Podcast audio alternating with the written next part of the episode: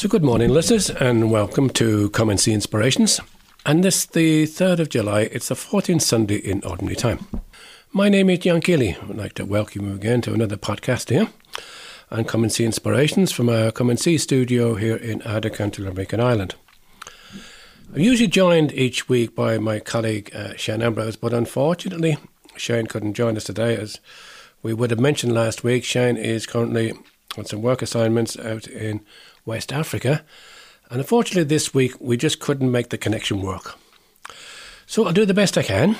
Uh, Shane did, in fact, sh- uh, um, record something for us on Saints, which we are able to use this morning. But in the meantime, I want to welcome those listeners who are housebound, lonely, and struggling in some way, who listen to us each week and support us each week in prayer. And thank you so much indeed for that. Just a reminder again, our podcast can be heard at comeandseeinspirations.buzzsprout.com. That's comeandseeinspirations.buzzsprout.com. At our blog, historical uh, programs are available to be heard back at Sacred Space 102.blogspot.com. That's Sacred Space 102.blogspot.com. We can also be heard on Spotify, iTunes, and of course on our Facebook page, Come and See Inspirations. You can contact us if you wish uh, by texting on 087 6088 667. That's 087 6088 667. 00353 87 6088 667. Of course, we're available on WhatsApp as well. And also, you can email us if you so wish on comeandseeinspirations at gmail.com. That's comeandseeinspirations at gmail.com. Now, at this point of the programme, uh, we usually have Shane join us for Saints for the Week, so we can listen back to what Shane recorded for us on his phone out in uh, West Africa and sent it on to me early on during the week. And welcome to our uh, liturgical ends for this week. As John said at the top of the podcast, today, of course, is Sunday, the 3rd of July, which is the 14th Sunday in Ordinary Time. For those of us uh, praying the Psalter, we're on week two. Uh, so, first off, on this week's uh, calendar, we have this week, the 4th of July, is the feast day of Saint Elizabeth of Portugal. Elizabeth of Portugal is one of the royal saints that we're going to meet over the next couple of weeks. Uh, she was a princess married to a king of Portugal, um, who wasn't exactly supposedly a great guy at the best of times, her husband.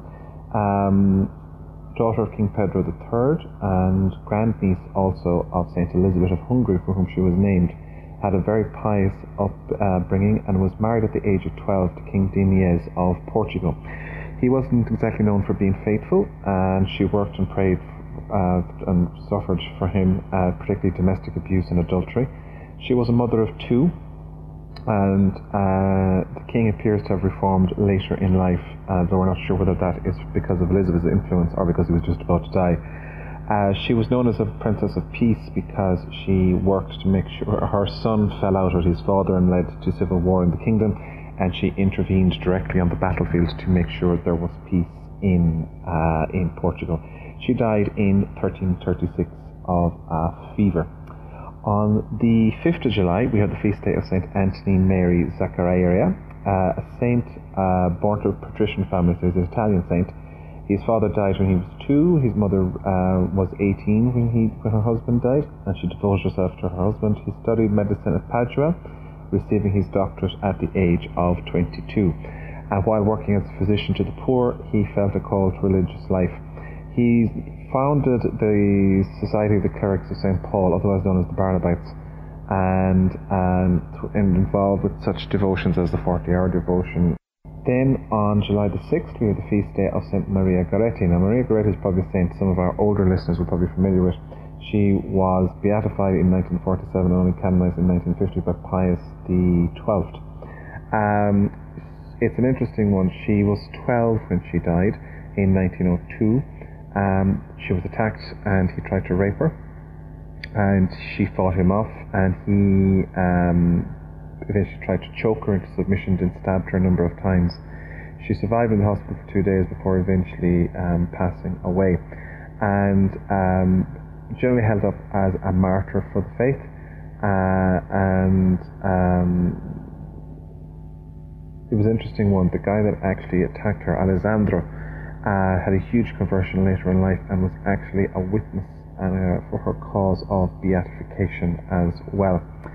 Then moving on, uh, so sorry, going back to Maria Goretti, she's patron against poverty, again for children, for girls, for martyrs, and for rape victims, actually more generally.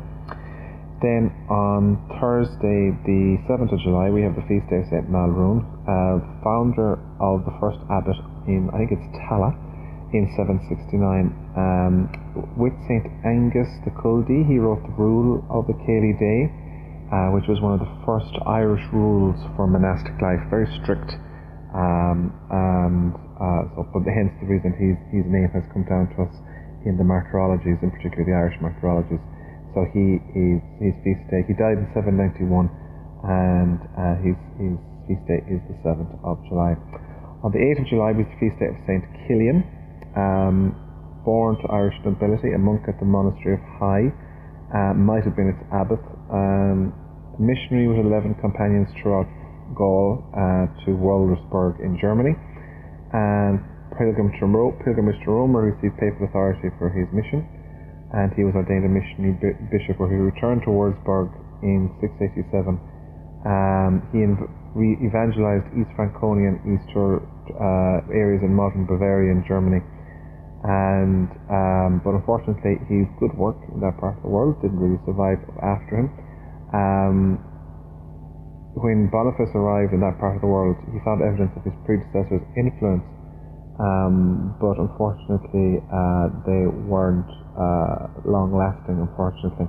His skull is still preserved, actually, bejeweled, processed on his feast day, and as is a copy of his, his copy of the New Testament, still kept in Wurzburg Cathedral until 1803, where he was then put into the university library. He died, as he was beheaded in 689 AD.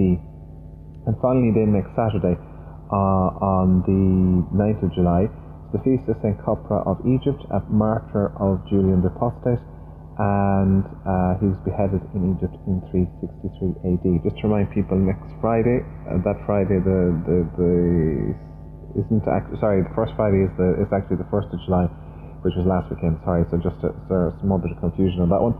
So uh, that's what we have in terms of our celestial guides for this week, John.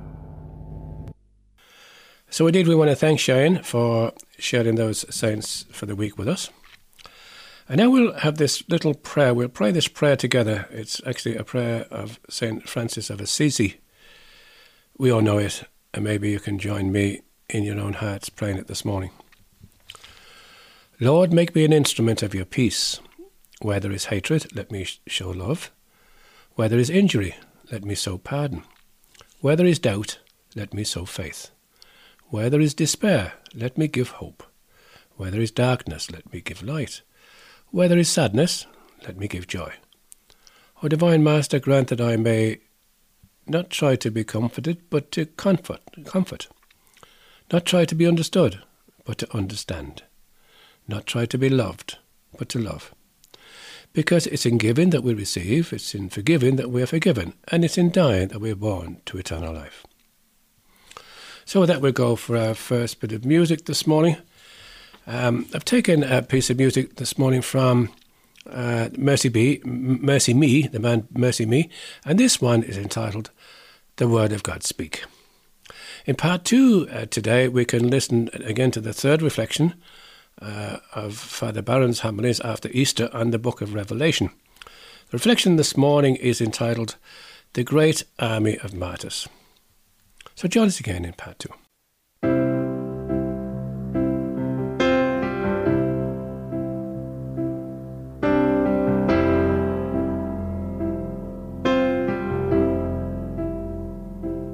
Finding myself at a loss for words. And the funny thing is, it's okay. The last thing I need is to be heard, but to hear what you would say,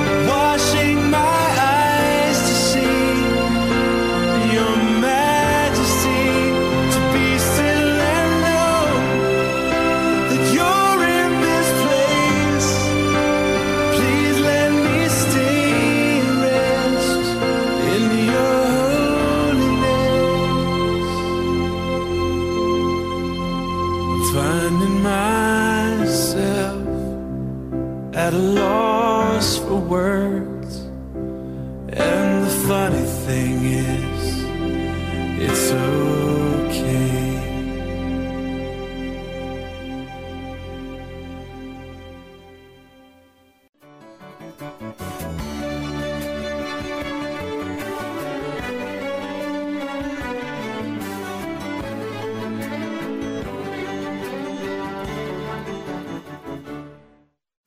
welcome back again to the second part of Come and See Inspirations. My name is John Keeley, still joined by Shane Ambrose. And this week we continue listening to the book of Revelation by Bishop Robert Barron, given as part of his Sunday sermons after Easter this year. This reflection is entitled The Great Army of Martyrs. Peace be with you. Friends, all during this Easter season, we're reading from the book of Revelation, the marvelous and final book of the Bible. So I'm just going to be following these readings all during the Easter season. Years ago, when I was a doctoral student in Paris, I was in a seminar conducted by Father Michel Corbin, a great medieval theology scholar, a man that eventually became my uh, doctoral dissertation director. And somehow in that seminar, the issue of imperialism came up, you know, the church being imperialistic and domineering throughout the ages. And Corbin said something, I remember his, his eyes kind of widened and he had a big smile. And he said, The only true imperialism is the imperialism of the martyrs. And everything struck me, it stayed in my mind because he was saying, yeah, in a way, the Christian church is imperialistic because we're meant to declare Jesus as Lord of all the nations. But we're not imperialistic in that worldly way imposing ourselves through, through domination and through military power or cultural you know, coercion. No, the imperialism that we exercise is that of the martyrs. And Corbin's line came to my mind as I reread this marvelous section now from the seventh chapter of the book of Revelation.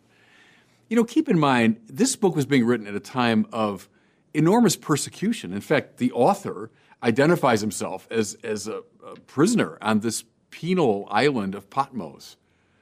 Think of these little Christian communities sort of gather in the eastern end of the Mediterranean. They had no military power, they had no cultural influence at that time. They were beleaguered little communities under persecution. And who was the great power of the time? Well, undoubtedly, it was Rome. Rome, in some ways, at the height of its powers at this time. Rome dominating the whole Mediterranean world and going far north and going south into Africa, Roman power dominating.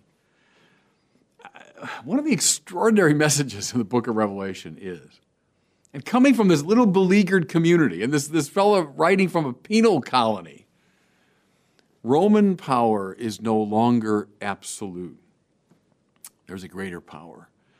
The Roman army is no longer the dominant army. There is a greater army, and it's the one gathered around the Lamb standing as though slain. It's the army that belongs to the crucified and risen Jesus. It's a, subversive message, but coming from a totally unexpected place. Not from a rival earthly power that's saying, hey, we got a bigger army than you and I'm going to fight you on your own terms. No, it's coming from this completely unlikely source, but declaring that the Christian army is greater. You know, think for a minute, everybody. Uh, the image that comes to my mind is the opening scene of that great movie Gladiator. Remember with Russell Crowe. And uh, in the opening scene, you see the Roman army led by the general, by Maximus. And it's, it's coming out against this barbarian army in the German forest. But what the filmmaker allows us to see is the Roman army as this war machine. So well equipped with the swords and spears and armored with helmets and body armor, um, but also with all the, the machines of war, all the catapults and fiery projectiles. And you see, wow, this Roman army, this well oiled war machine, you see exactly why it was dominating the world. And think of how these first Christians, I mean, Peter and Paul come to mind, martyred, you know, by, by Roman power. But John is given now a vision in this chapter 7, which puts all of that into question that proposes a whole different way of thinking of things. I'm going to read to you from chapter 7 just before what we have in the reading for the liturgy. But listen. I heard the number of those who've been marked with the seal 144,000 marked from every tribe of the Israelites. Then he goes through the 12,000 from the various tribes. An army of 144,000. It's the new Israel, raised up and marked with a kind of tattoo on their foreheads. Now, that's a reference that we're not going to get, but in the ancient world, when you joined the Roman army, you were tattooed. You were literally marked in your flesh. You're marked, marked like a brand that you belong to the Roman army. In fact, go back to, uh, to Gladiator. Remember, Maximus has this tattoo on his, on his arm. Well, here's John getting a vision not of the Roman army, tattooed with a symbol of Roman power, but this new army that's tattooed, as it were, with the seal, the seal of the Lamb standing as though slain. And then what follows, this is what our this is our reading for today. Listen. After this, I had a vision of a great multitude, which no one could count from every nation, race, people, and tongue. They stood before the throne and before the Lamb, wearing white robes and holding palm branches in their hands. Now, the 144,000, you know, this great army, but then even beyond them, this enormous multitude that no one could count. And they're from not just Israel, mind you, but from all the nations of the world and speaking different tongues. Who are these people? Well, it's code again. We might miss it, but they didn't miss it in the first century. What are they wearing? White robes and holding palm branches in their hands. Those are both symbols of martyrdom. The palm branch. You can see it in depictions of the saints. In fact, I'm going to show you something. This pectoral cross that I wear, it has a depiction on one side of, of St. Peter, the other side of St. Paul. But can you see it? All around this cross are the palm branches because those two figures, Peter and Paul, were martyred. In fact, martyred by Roman power. What's being claimed here, everybody? I know all about the Roman army, the author of this book. Everyone in his time, they all knew about the Roman army. They all knew about its power, this great war machine. But now, in light of the Lamb standing as though slain, in light of Jesus crucified and now risen from the dead, they know there's a greater army. There's a more powerful army. And see, John, in his vision here, is not just looking around at his present situation. He's looking mystically across the ages. Because, you know, in his time, everybody was speaking Greek, maybe some were speaking Latin. But here he speaks of this, this crowd from every race and every tongue. There, there were Christian martyrs, to be sure, by this time, But there wasn't exactly an army of them. What's he seeing? He's seeing, as I say, across space and time, across the Christian centuries, all those people from all over the world who would give their lives for Christ. And they are the true victorious army. Go back to Michel Corbin. The only imperialism that's legitimate is the imperialism of the martyrs. It's this army of those who are slain for the sake of the Lamb that constitute real power. So, can we fill in this vision a little bit? Who are these people that John sees mystically? Well, you might think of, you know, Peter himself, uh, depicted here. You might think of Paul. Think of Peter, who was crucified upside down in the circus of Nero. When you go to St. Peter's Basilica in Rome and you see that obelisk in the middle of the square, that was in the middle of the circus of Nero. People speculate if that's where, where Peter, in fact, died, that's one of the last things that he would have seen. You might think of Felicity and Perpetua some centuries later, these two women from North Africa thrown to the wild animals because they wouldn't renounce their faith. You might think of Sebastian. As I record these words, I'm in the middle of confirmation season and I'm dealing with all these teenage kids, and they take names for confirmation every year. The most popular name for the young men is Sebastian or Sebastian. Sebastian, a member of the Praetorian Guard, a high ranking Roman soldier who found Christ and then renounced the army and lived a life of nonviolence and paid for it with his life.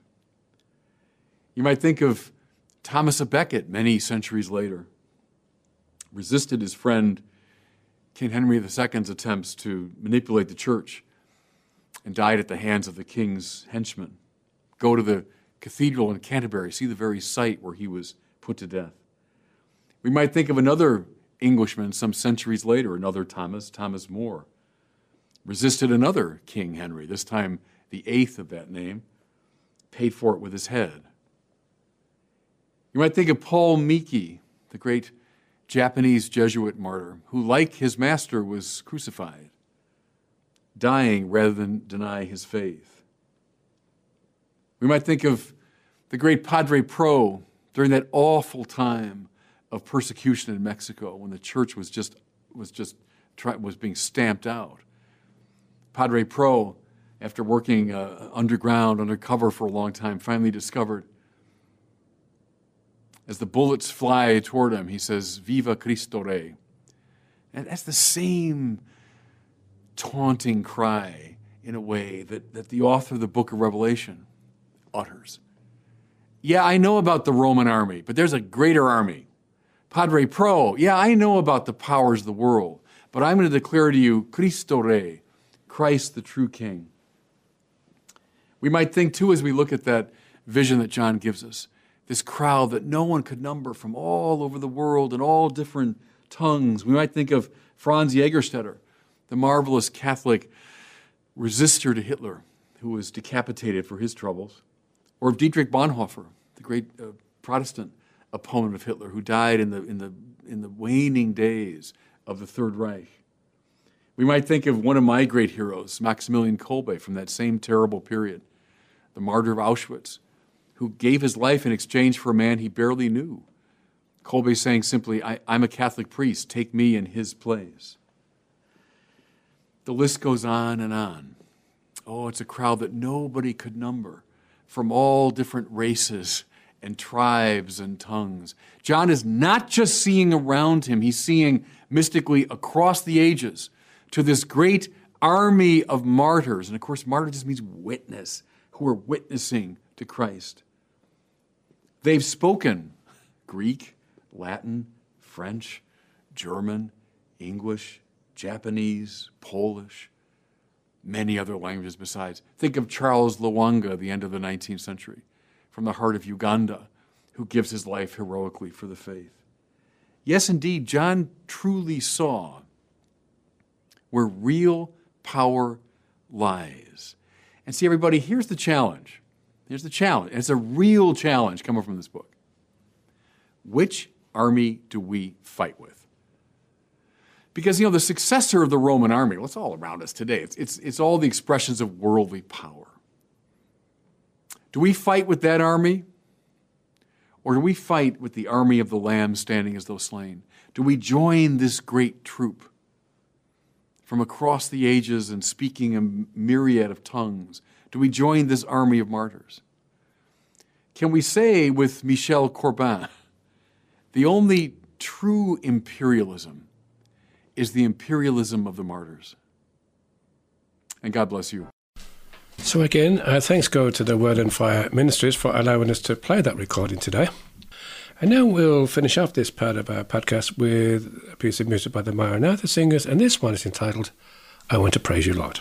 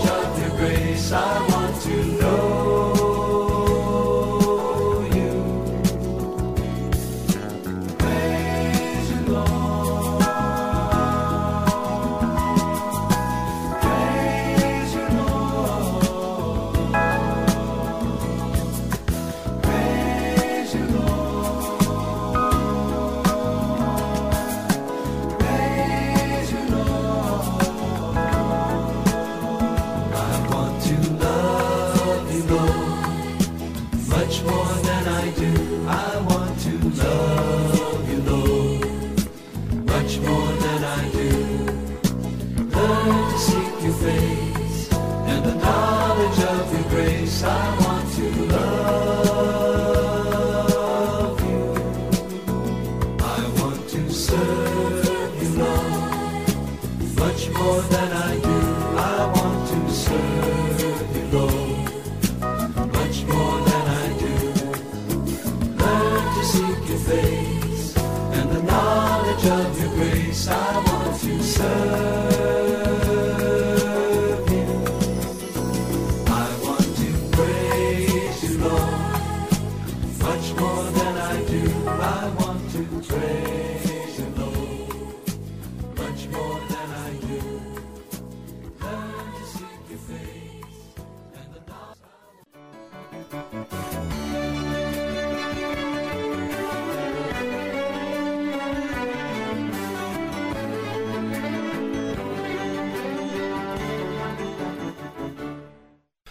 welcome back again to the third part of Come and See Inspirations. My name is, my name is John Keeley. And at this point of the program is we read and reflect on the Word of God. And before that, there's a prayer. We always pray before reading and reflecting on Scripture. And I'll pray that for us this morning. Lord, we thank you for putting us in the presence of your Word, which you inspired in your prophets. May we approach this Word reverently, attentively, and humbly. May we not despise this Word, but receive all it has to say to us. We know that our hearts are closed, often incapable of comprehending the simplicity of your Word. Send your Spirit to us, so that receiving the Word in truth and simplicity, our lives may, may be transformed by it. Let us not be resistant, Lord. May your Word penetrate us like a two edged sword. May our hearts be open to it. Let not our eyes be closed, nor our minds wander, but may we give ourselves entirely to this listening. We ask this, Father, in union with Mary, who used to recite the Psalms, through Jesus Christ our Lord. Amen. So the Gospel for today, for the 14th Sunday in Ordinary Time, is taken from the Gospel of Luke. The Lord appointed seventy two others and sent them out ahead of him in pairs to all the towns and places he himself was to visit. And he said to them, The harvest is rich, but the labourers are few. So ask the Lord of the harvest to send labourers to his harvest. Start off now, but remember, I am sending you out like lambs among wolves. Carry no purse, no haversack, no sandals. Salute no one on the road. Whatever house you go into, let your first words be peace to this house. And if a man of peace lives there, your peace will go and rest on him. If not, it will come back to you. Stay in the same house, taking what food and drink you have to offer, for the labourer deserves his wages. Do not move from house to house. Whenever you go into a town where they make you welcome, eat what is set before you, cure those in it who are sick, and say, The kingdom of God is very near to you. But whenever you enter a town and they do not make you welcome, go into its streets and say, We, wi- we wipe off the very dust of your town that clings to our feet, and leave it with you. Yet be sure of this the kingdom of God is very near. I tell you that on, that on that day it will not go as hard with Sodom as with that town. The seventy two came back rejoicing. Lord, they said, even the de- devils submit to us when we use your name. He said to them, I watched Satan falling like lightning from heaven. Yes, I have given you power to tread under foot serpents and scorpions, and the whole strength of the enemy. Nothing shall ever hurt you. You do not rejoice, yet do not rejoice that the spirits submit to you. Rejoice rather that your names are written in heaven. So that's the gospel for today, is it? The 14th Sunday in Ordinary Time. So when reflecting on the gospel for today, the first few words uh, stood out for me. The Lord appointed 72 others and sent them out ahead of him. They kept taking, tugging me. The word appointed, the Lord appointed 72 others, sent them out. What I was thinking about there, what I heard really was the Lord appointed. We sometimes think we're going to go off on our own tangent and do our own work, thinking that's the work of the Lord, without any thought at all to asking, maybe in prayer, what does the Lord want me to do? We appoint ourselves. In Lectio, we're invited to take time and allow the Holy Spirit to speak with us and lead us. So if a thought comes to me about taking on some mission or project for the Lord, I need to listen to allow the Holy Spirit to confirm in some way this is the path I should take. Otherwise, I might go off on what I what, what I want done, how I want it done, which could end up with me teaching and leading others in the wrong direction. So I need to be clear. It is the Lord that appoints us to do something. To, to, to, it is the Lord who appoints us to work in His harvest. Father Frank asked us this week to ponder on the phrase, the harvest is rich. That's the Lord's harvest. He asks us, do we really see ourselves as labourers sent into the harvest at this time in the early 21st century? Do we take an active role in the life of the church, or are more inclined to take a passive role? Maybe just sitting for saying a few prayers rather than getting involved. This week I'm drawn back again to the first three words of today's Gospel the Lord appointed. The Lord has appointed me to do what? Whatever the Lord appointed me to do, He will give me what I need to do His will, His work. All He asks for me is my yes. So that about brings us to the end of our podcast for this week. Thank you again for joining me. Hopefully next week Shane will be back to, to give me a hand. But in the meantime, I'll go out with our final piece of music. I think it may be apt after listening to that gospel today. It's entitled Go Tell It on the Mountains, and it's sung by Velma Janssen and Tom Kenzia. So next week for myself, John Keeley. Enjoy the week, and we'll speak again next week. God bless you now. Bye.